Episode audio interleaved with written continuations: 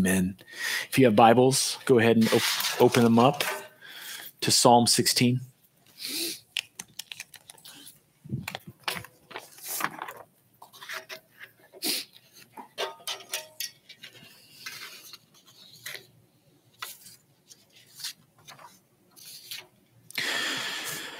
Psalm 16, I'd like to jump right in. We're going to, if you found it, great. If you've got it on your phone, that's fine.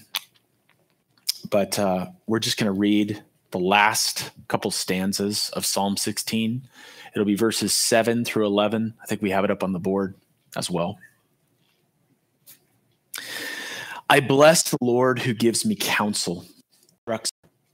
Therefore, my heart is glad and my whole being rejoices. My flesh also dwells secure, for you will not abandon my soul to Sheol or let your Holy One see corruption. You make known to me the path of life.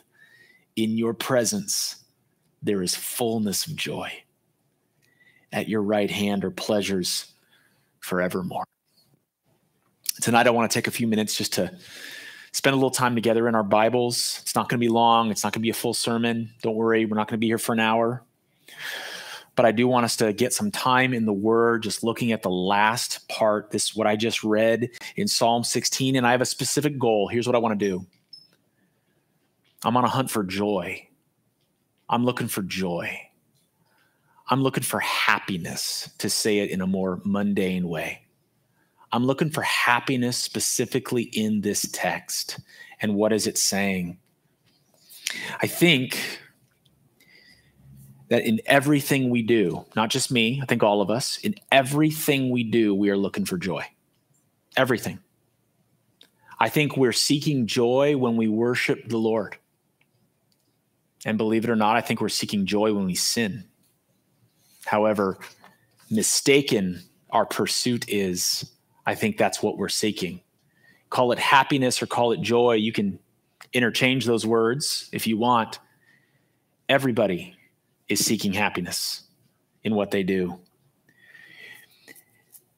The Bible has a lot to say about how to seek joy it tells us specifically, it gives us some very specific commands when it comes to seeking joy.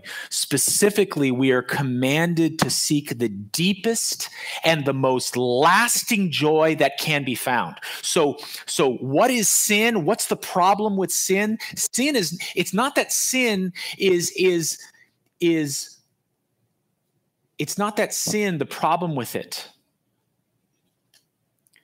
is is that it's first and foremost something that offends God. That is true. But sin is a false or fleeting joy. And we're commanded by God to seek the highest joy.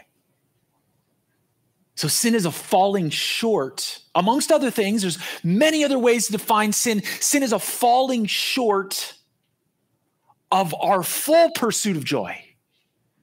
It takes the easy way out and it, and it, and it doesn't bring the joy that it promises. You know this, right? You're sinners in this room, so am I. You know this. Listen to how the author of Hebrews talks about sin. By faith, Moses when he was grown up, refused to be called the son of Pharaoh's daughter, choosing rather to be mistreated with the people of God than to enjoy the, what is it? Fleeting pleasures of sin. He considered the reproach of Christ greater wealth than the treasures of Egypt, for he was looking to the reward. There's pleasures there. There's pleasures. But the Bible puts a little, not a little word, puts a word in front of it to define those particular pleasures fleeting. Here for a moment and gone.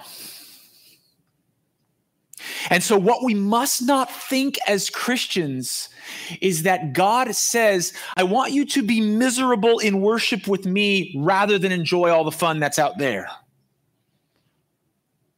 but rather God says, I want you to seek lasting and true and deep satisfaction and joy. And guess what? Sin isn't going to get you there.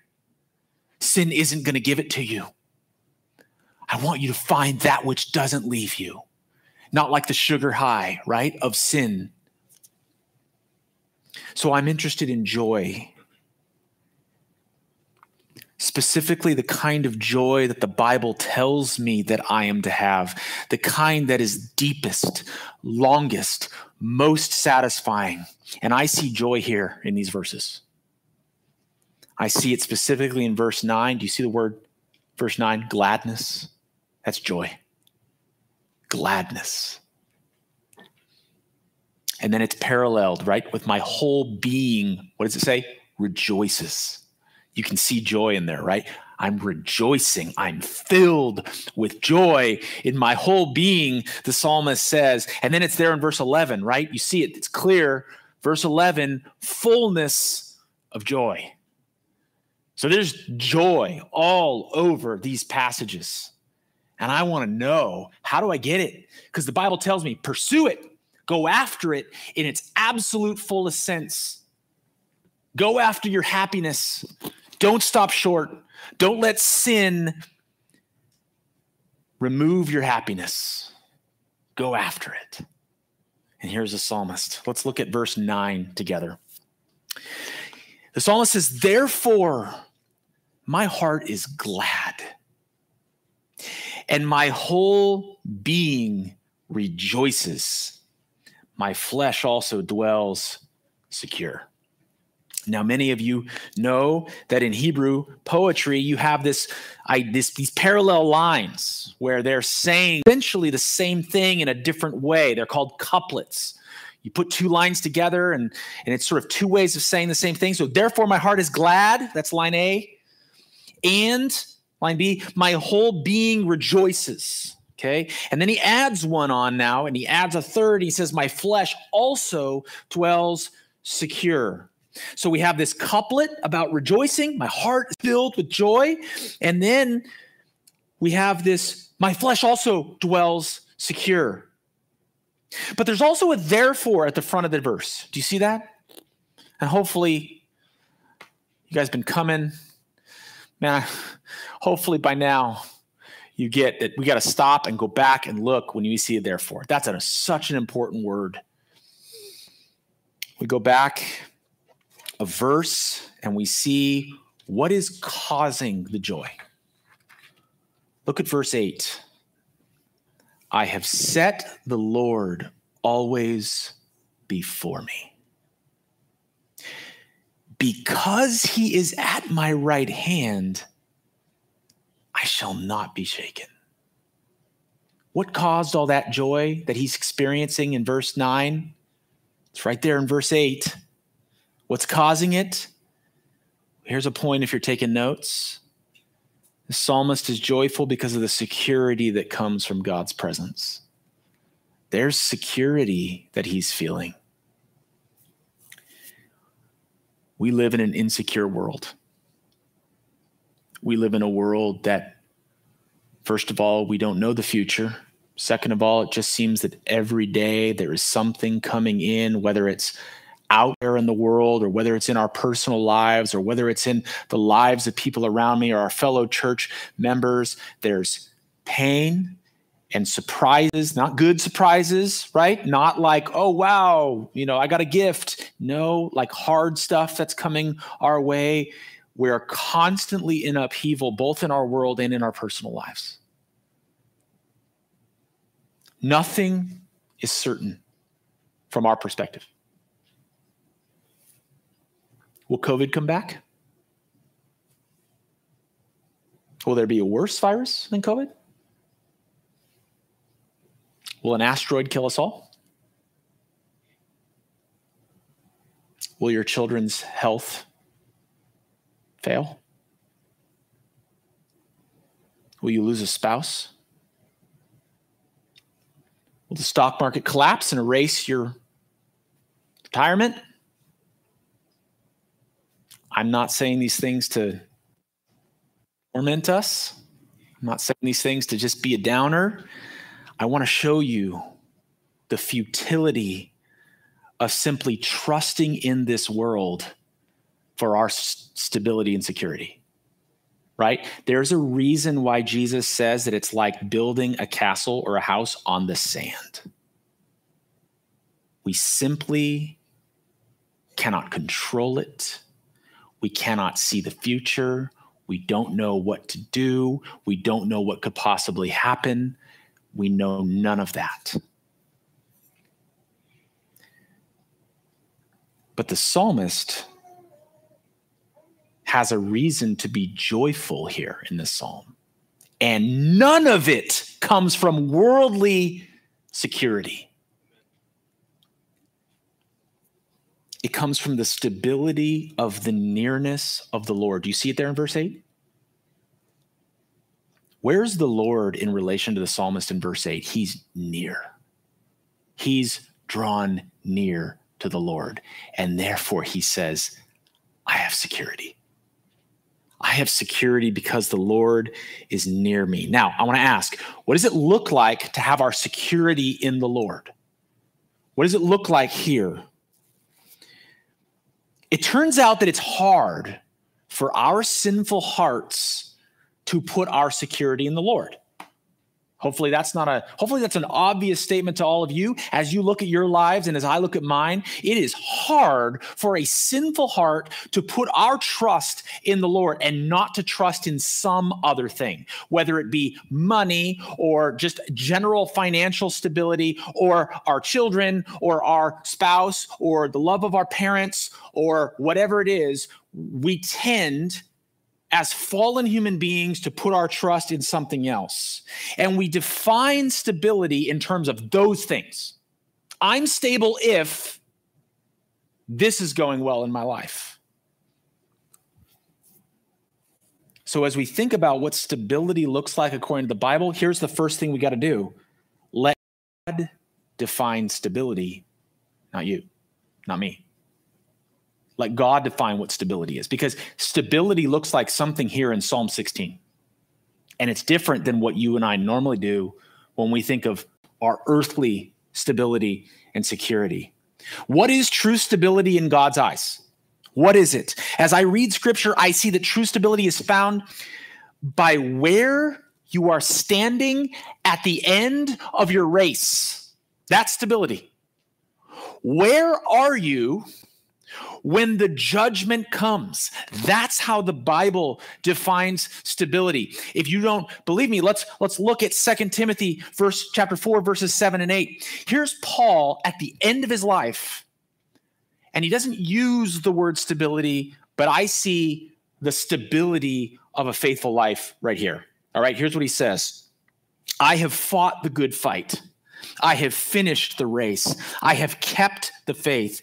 Henceforth, there is laid up for me the crown of righteousness, which the Lord, the righteous judge, will award me on that day, and not only to me, but also to all who have loved his appearing. Now, I want to say to you guys right now that saying, There is laid up for me a crown. I'm going to be with my God. And there's security and stability in Him being able to say that and to look to that day. Now, look at what Jude 24 says about getting us to that day. Look at what Jude 24 says.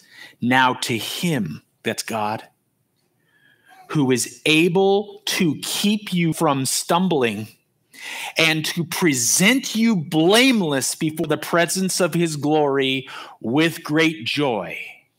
You put those two verses together, Paul saying this is stability, this is this is security. I'm going to be with him. And then you add in Jude 24, how do we get there? How do we get to that place where we're going to stand with him on that last day? Jude 24 says the Lord is going to keep you and he's going to bring you there put those two verses together, here's what that does that gives me and you the security of standing, of knowing that the Lord has got us, that He's keeping us, that He's watching over us, that He has us in His hand and no one is going to snatch us out of it. That's security. That may not be financial security. That's the kind of security we need, though. That's the deepest form of security. But how does someone get before I get there. Psalm 16, 10 and 11. Look at, look at what the, the psalmist says.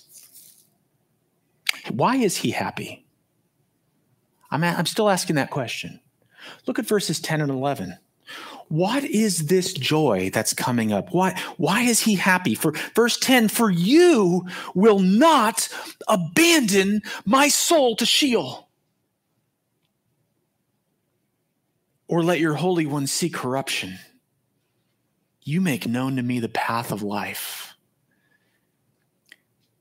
Do you see that the psalmist, like Paul, of knowing that the Lord is going to keep him, is going to watch over him, is going to shepherd him and care for him?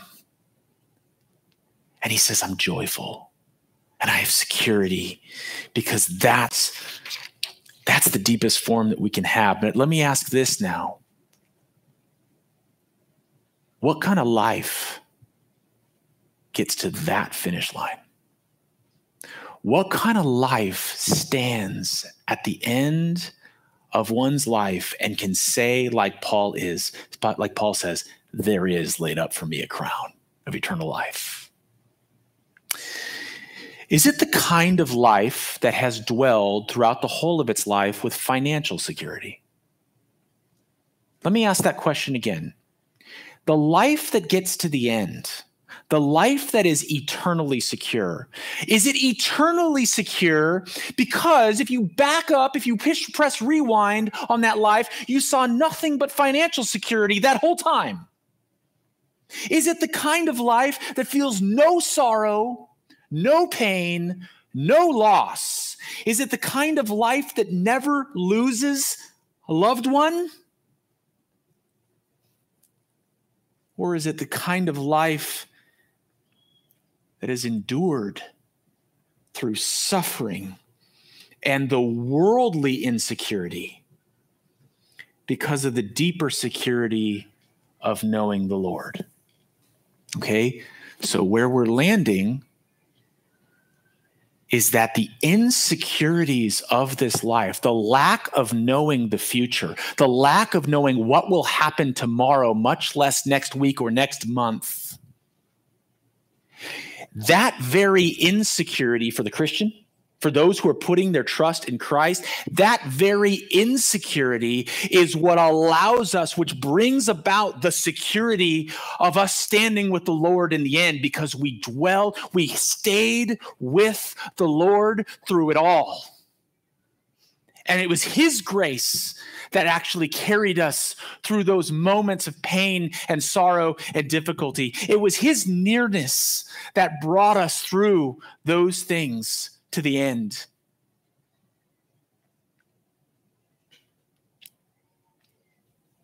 Here's the second thing we got to do. First, the first one was that we needed to define security the way the Bible defines security, stability.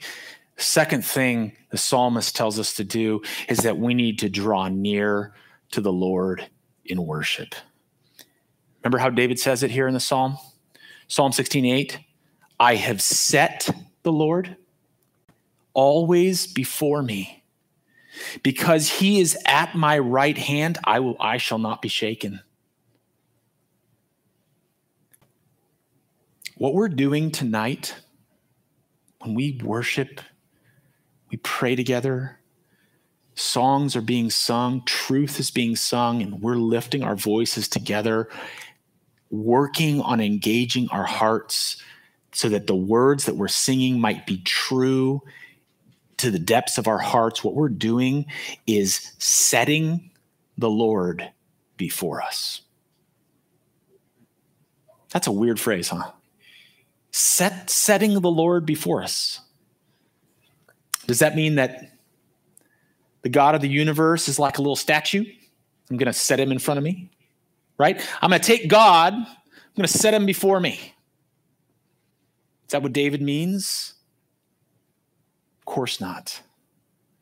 The picture we're getting here is that our mental and emotional faculties are focused and centralized on God, on who He is. Our mind is thinking about Him. We're engaging Him with all that we are. We're setting Him before us in our mind.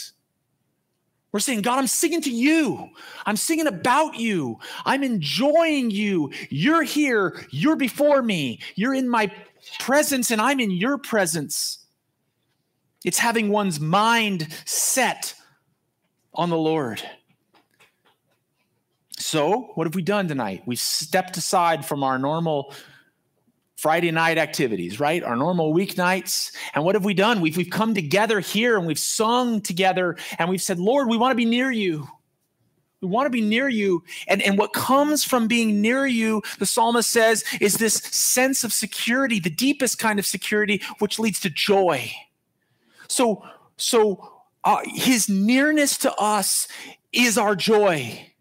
It's the thing that actually gives us the deepest sense of joy when everything else is falling apart in our lives. So here's point number two. If you're taking notes, the psalmist is joyful because he knows the source of ultimate joy. What does he say now in the second half of verse 11? In your presence, there's fullness of joy. Your right hand are pleasures forevermore. Do you want joy tonight? Do you want lasting joy? There's nothing left to do for us who want joy than to draw near to the God who holds eternal joy in his hands, to come near to him through song, through our hearts engaging Him, through the worship that we're doing tonight. And look at what the New Testament tells us we can do. Don't ever stop being amazed at this. Ready?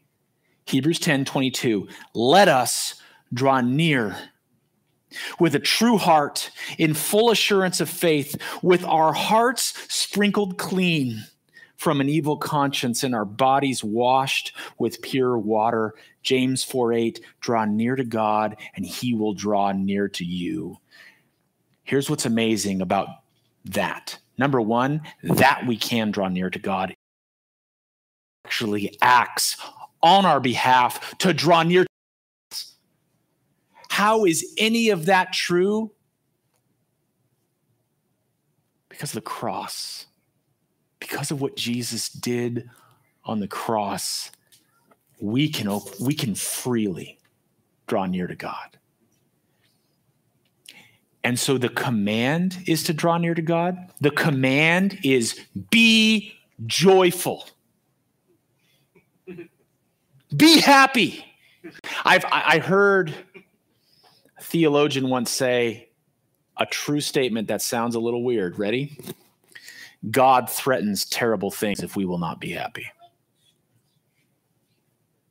That's true.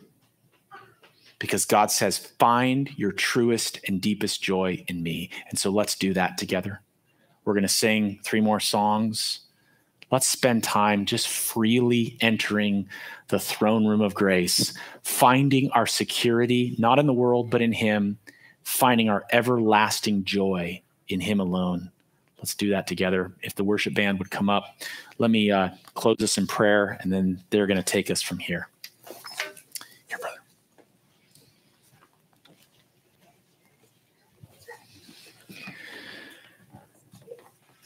Father, we come to you who has proclaimed yourself to us through your holy revelation of your Bible to be the God who gives us all joy all joy is found in you and we know this to be true because heaven will be a place of joy and it is it is heaven is filled with nothing in so much as it is filled with you whatever else heaven is it is a place where you dwell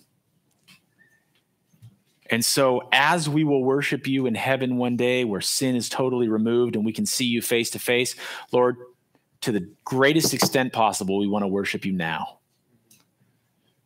Free from the, the sin that hangs on to us and clings us and keeps us down.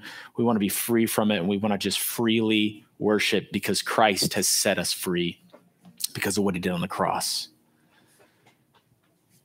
So, Lord, we ask you again come and inhabit our praises as we freely worship you and find the joy that comes from you alone. Pray this in your name. Amen.